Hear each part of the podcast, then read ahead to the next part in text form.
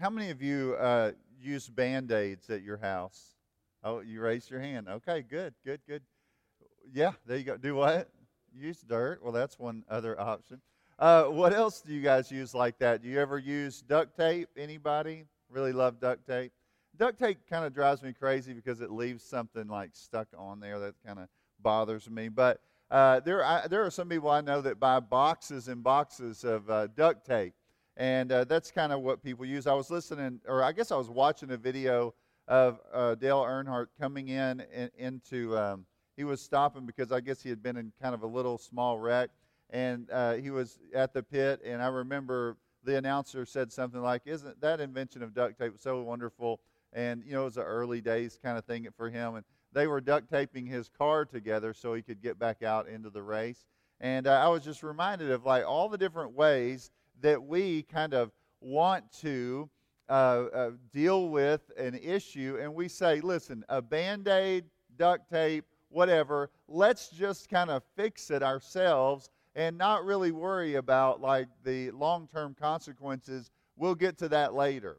Well, what we've been studying in this book in Genesis is God created this wonderful world. Man rebelled. It caused all kinds of trouble. And as a result, uh, the only uh, option was that they would come under the judgment of God. We saw that last week. We saw all, all these curses fall down upon creation, upon man, upon uh, our relationship with God, all of those things. And then you remember maybe that Adam and Eve, like their kind of idea of fixing the problem was to sew like fig leaves together or whatever, and, and they're going to cover themselves and try to deal with their, their guilt and, and try to run from God, that kind of thing. And they're trying to deal with their guilt in a certain way. And this week we're going to say, that won't do.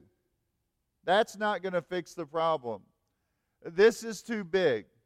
There are some people that have a very low view of what happened when Adam and Eve sinned, but this passage says, no, it's really big. It's not a small thing, it's not something man can fix. It becomes the backdrop for the rest of the Bible. The rest of the story of redemption is going to find itself kind of uh, tied to this. So it's not a small thing. No, like duct tape won't do and all of man's religion and all of our kind of things that we might try to do to fix it, that won't do. It's not enough.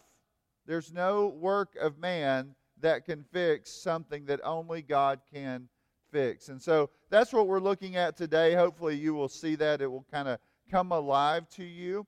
Um, and, and I think it's important that we say that, that, that only God's mercy uh, shown to us will deal with this massive issue uh, that we are facing today. So we are going to start, and I think it's just helpful to do this. And we're going to start, and we're, we're going to see first kind of a glimpse of faith in the life of Adam. And we're going to move through from that and look at the issue of substitution and atonement and just kind of the idea of covering in general. Then we'll move to kind of the issue of like, well, this keeping them from the tree of life? Is it grace or judgment or both? And how do we put that together? And then the last thing is we're going to just talk about like what does it mean to be outside of the presence of God, kept from his holiness, and and and see all of those unfold. So there's a lot of things going on, but I, but you still are thinking about how are we going to solve this problem of rebellion against God? And and what all of the judgment that followed. So let's look at verse 20. The man called his wife's name Eve because she was the mother of all living. By the way, just kind of thinking through this, one thing to see is, is that Adam is leading here. He has this role of leadership. Remember, before we saw him not leading, but now we're kind of seeing a glimpse of his leading, his purpose what God designed him to do, and he names Eve something wonderful the mother of all living. Now, it's uh, in, in, in kind of in this understanding of when they ate from the tree of the knowledge of good and evil, the result was you would surely die. There, there's this glimmer of hope in the midst of that. Now, where did that come from? That glimpse of hope. Well, if we could go back to 315, we see there was this promise that from your seed there will come one who will crush the head of the serpent. There's something about that that says there's a future for you. Adam and Eve, there is some future. Yes, there is spiritual death that we will see, ultimately physical death that we will see, but there is a future. There's uh, y'all are originating kind of, or the original humans, and what will flow from you uh, will be life. Um, so she's not the mother of all the dead, but the living. And so I think that's important. And and that living one, someone is coming again that will overthrow sin, death, hell, and the grave. Third, just kind of thinking through this, um, this shows us faith in that promise. This is just kind of the just to reiterate that, but you you want to see this and say, okay, there's this this life that's coming forth.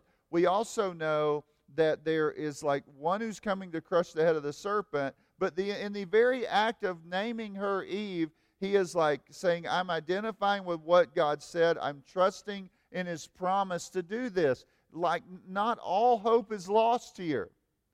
We know that our bodies will be corrupted. We know that we will face death. We know all of those things, but yet there's great hope here. Now, move on to verse 21. So, the first aspect here is I think you do see uh, Adam trusting in what God has said. But then you go on to verse 21 and the Lord God made for Adam and his wife garments of skin and clothed them. Remember, when it started out in the garden, they were naked and they were not ashamed. But then we saw them ashamed, and so they're trying to cover this guilt that they have, and they put the leaves on. They're trying to cover it in that way. But, but what does God do? God makes garments for them. Why?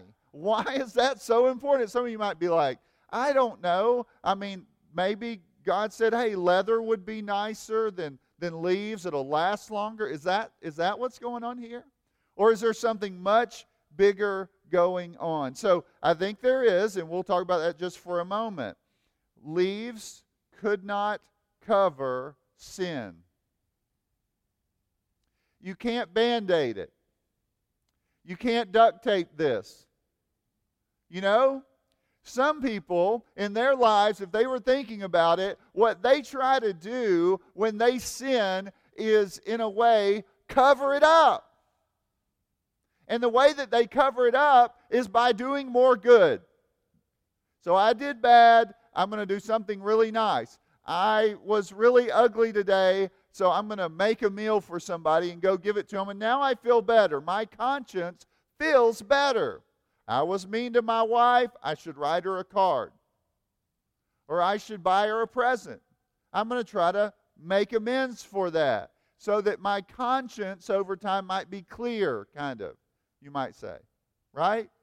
In a way, whenever we're seeking to do that over and over again, trying to cover our guilt and shame ourselves with something other than the way in which God's going to address that, it is a sign that, man, we are like hoping in the wrong thing. So you'll notice here, he made his uh, Adam and his wife garments of skin and clothed them. This reveals God's grace to them. God would not be satisfied with leaves. God would need something much greater. He would need a sacrifice he would need blood to be spilled. He would need a substitute. do you understand? There needs to be a substitute. The day that you eat from this tree, you will surely die. What would be a gracious response from God? Not to give them a covering of leaves. Not to say, Great job. I'm glad you covered yourself with leaves. I'm so proud of you. I'm going to forget about that sin. That's not, that's not what happened. What does he do?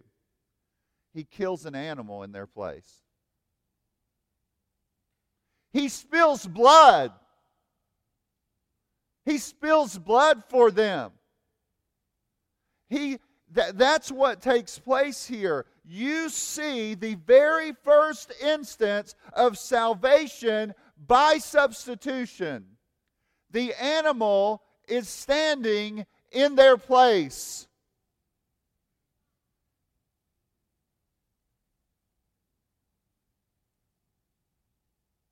Hebrews chapter 10, turn there with me.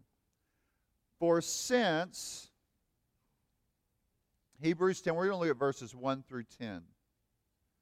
For since the law was but a shadow of good things to come, instead of the true form of these realities, it can never, by the same sacrifices that are continually offered every year, make perfect those who draw near. So the leaves would not do, nor would an imperfect uh, sacrifice, an imperfect substitute. You could, they could go and kill all those animals in their place as a temporary substitute, but it would not deal with the issue. I don't make much of the fall. I mean, that was Adam and Eve making a bad decision. And, you know, like they made up for it and God was pr- proud. And that's not, that's not Christianity. That's not what he's saying here. A lot of death occurs to demonstrate substitution must take place, but, but it's just important to say it was not sufficient. It was not sufficient. Otherwise, would they not have ceased to be offered? If it was sufficient, it wouldn't have happened every year. Since the worshippers, having once been cleansed, would no longer have any consciousness of sins. But in these sacrifices, there is a reminder of sins every year. For it is impossible for the blood of bulls and goats to what? Take away sins. Consequently, when Christ came into the world, he said, Sacrifices and offerings you have not desired, but a body have you prepared for me. In burnt offerings and sin offerings you have taken no pleasure.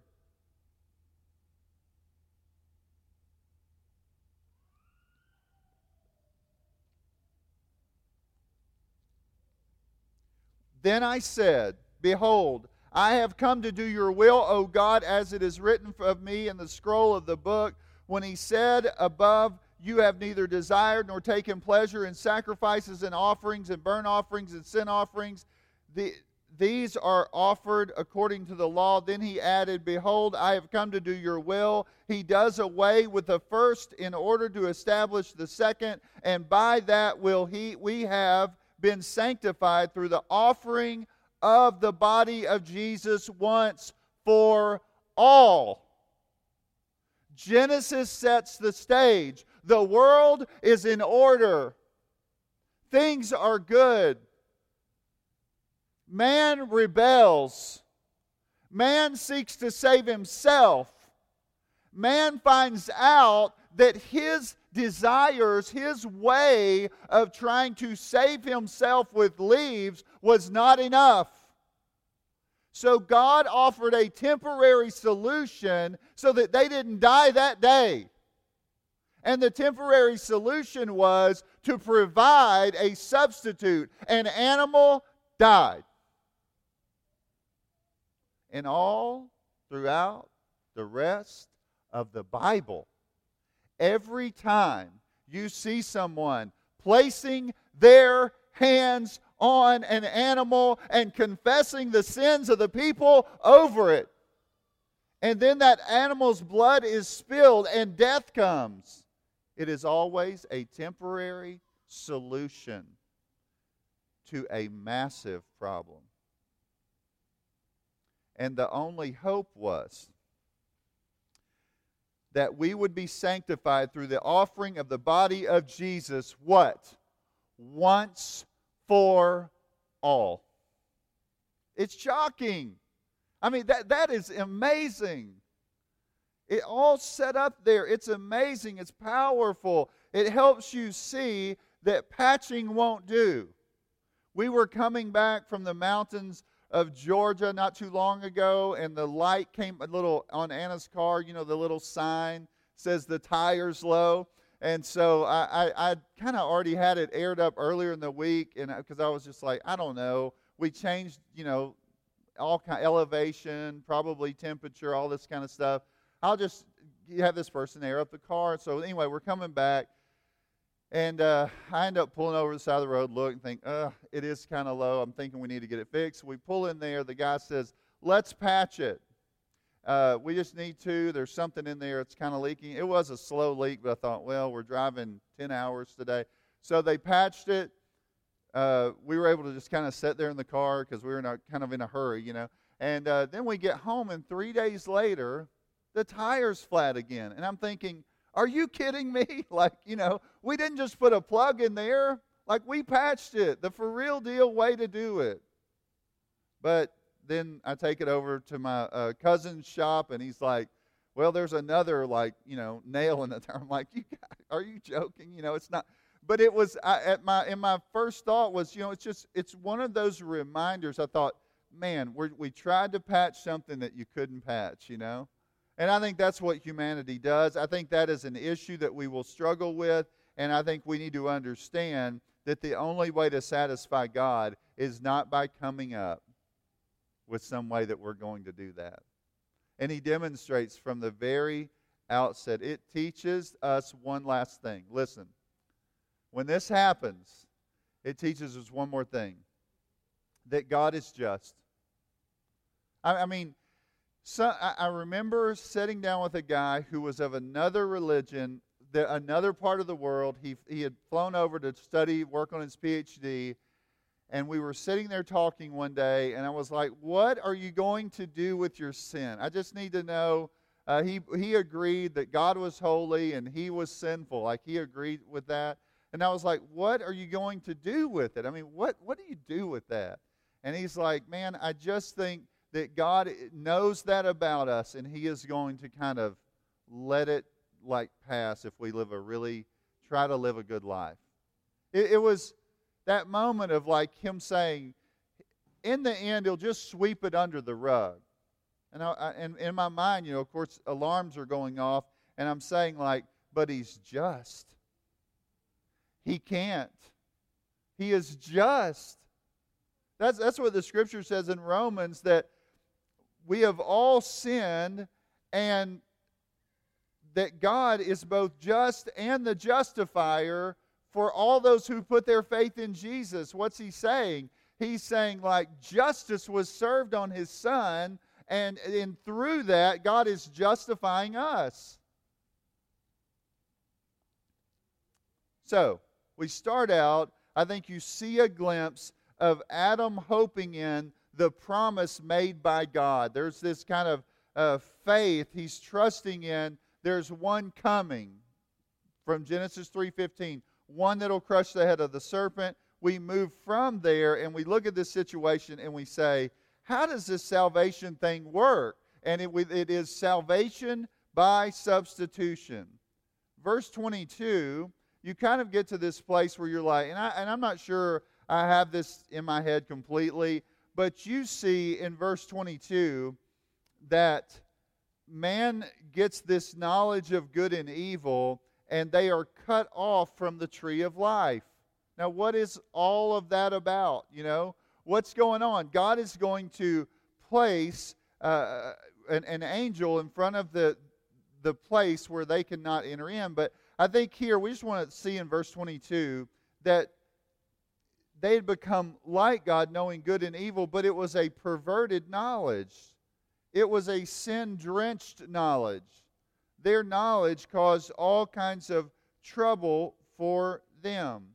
And if you think about it, you know, for a little bit and you say, what would it be like to kind of drink from the fountain of youth. Some people are doing that all the time. They're trying to, right?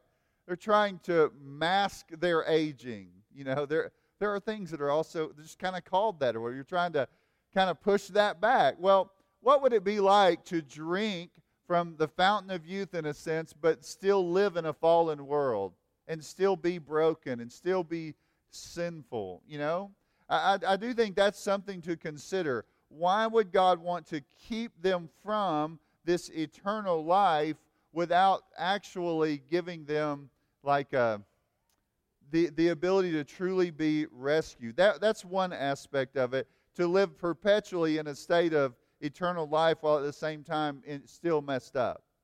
Uh, another thing they may say, you know, somebody might argue, well, this is symbolic of just saying like, they're, you know, they, they can't have that because the, the true sacrifice hasn't been made. There's no real way uh, for them at this time. So, but just in my mind, to be left to roam in a sinful situation and never be free would be a horrific situation to be in. Now, verse 23 and 24, we are going to see like the results of sin being outside of the garden, being outside of God's presence. What are the results of that? And is God showing any mercy to us? Well, as I just mentioned, perhaps just keeping us from living perpetually in a state of corruption. But verse 23 and 24 Therefore, the Lord God sent him out of the Garden of Eden to work the ground from which he was taken. He drove out the man, and at the east of the Garden of Eden he placed the cherubim and a flaming sword that turned every way to guard the way to the tree of life. Now, one step of this that might be helpful is to say, what would it like would be like for humanity, and we see it over and over, when they try to come into the presence of God while at the same time not covered in some way, not cleansed from their sin, to come, try to come in the presence of God as sinners. I mean, over and over, you'll see people, even like Moses, who says, I will show me your glory, and God has to cover his glory in a way to keep him from really entering into that. And others that will be, you know, like Isaiah, where you see the cherubim like hiding him from the glory of God to to be a, a, sinner trying to come into the presence of a holy God is a frightening thing. So, being outside of God's presence in one way is a mercy because sinners can't enter into the presence of a holy God without a, a substitute, without one who has gone in before them, without one who has paid for their sins. Otherwise, they would come under the just wrath of God. Now, they're being protected from God's presence in one sense, and I think that is an extremely important one. Just to say that to you. It is a good thing to be protected from His presence until access has been granted by one who was the final substitute who would rescue and save you uh, from your sins. You'll see that in the tabernacle. There will be cherubim. Uh, when you when you look at in, in the tabernacle and you're going in, if you were to try to enter into the holy of holies, there is a curtain keeping you, protecting you. So not only do you see the cherubim in the garden, when the, the, the tabernacle was built, it was like keeping you from the holiness of God, from the presence of God. In the temple, again, keeping you from the presence of God. It was a protection for you. And so I think that's just important to note. And I think it's important to see. As soon as man sinned, God found him and provided him a Savior he opened a way back to himself and, and, and guards that way jealously. And so we have to be reminded that. One of the things we would say to people is, God is holy, you are sinful, and the only way for you to be able to be in relationship with Him, to be restored to Him, to be brought back into that relationship is through His Son. There is no other way. So I think we could read this passage and say, there is some level of terror when you think about all this, when you consider it, when you understand, like, what in the world happened. When you think about man's way of trying to band aid his life or try to cover up his sins, and, and like, I don't know if you remember that as a child, you'd like try to cover up your sin. You would try to find ways to be like, I'm still hiding. And, and in some ways, you say, I'm still hiding. I still have those moments where you're hiding. You're keeping from others those things, and you think somehow it's going to really deal with it. This passage helps us see it will never deal with that. You can never deal with your sin, your spiritual separation from God, your spiritual death, uh, except for in one way, and that is to come through His Son. We should be running people to the cross. Everybody. There's nobody that need, doesn't need that. We should be saying, listen, there was an acceptable sacrifice. There was a perfect sacrifice. There was one who would substitute as a substitute for us. It's not just you trying to be good enough. If you could be good enough, Jesus wouldn't have to die. But Jesus died. He had to die. He had to die in our place as a substitute for us so that we could have access to God. He is the one that returns us back to God into His presence. He's the reason today that you can pray. He is the reason that you can enter into God's presence. He is the great high priest interceding for you. He has passed through the heavenlies. The veil of the temple was torn in two so that you could have access. He is your only hope. We, we have to say that to people. We have to say, that is our only hope. That is your only hope. He is the only way back to God. He is the reason that we look forward in hope, uh, uh, looking toward the day where we will enter into this presence again. He's the reason that we can say there'll be a new heavens and a new earth, and everything will be restored, and there'll be no need for light there, for the light of the sun will light that place. He's the reason that we say there will be no more death or sin or dying or pain or any of those things. No more disease, no more disorders, everything that was broken because of the fall. Never any more anxiety, never that feeling of, I don't feel like I can ever feel at home. I feel like lost in some way, or I feel kind of so brokenhearted. None of that. All those things that as a result of the fall, where we feel like we're separated from God and we need to be enter, we need to enter in, we want to draw close, we want to experience the fullness of His presence, all of those things come through His Son. So, you as a person, if you are outside of Christ today and you have all this duct tape on you, spiritually speaking, and you're walking around, I've, I, I'm trying to cover it up. I've tried to fix myself. You're doing that? You are, you are doing what humanity tries to do when they try to fix themselves apart from God. But if you today are in Christ, you can with great hope say, like, this was not a faulty fixing of the situation. This was not a covering, but a cleansing, a restoration. And so I would just say to you today hope in Him. That is where your confidence should lie. That's where your hope is. That's what we should be filled with gratitude over. And that's what we ought to be pointing others to. Let's pray. Father, we thank you for your word. We ask that you would give us a heart of faith, that we would trust in the substitutionary atonement of Jesus Christ and what he did. That we would know that, that we want true restoration, eternal life with you that is right and true and good. We thank you that although we are outside of your presence, in, in, in part, that we now experience your presence through your Son and in the power of the Spirit. But as we await the fullness of your presence, we ask that we would do so in hope and with longing and with a desire for holiness now. In Christ's name, amen.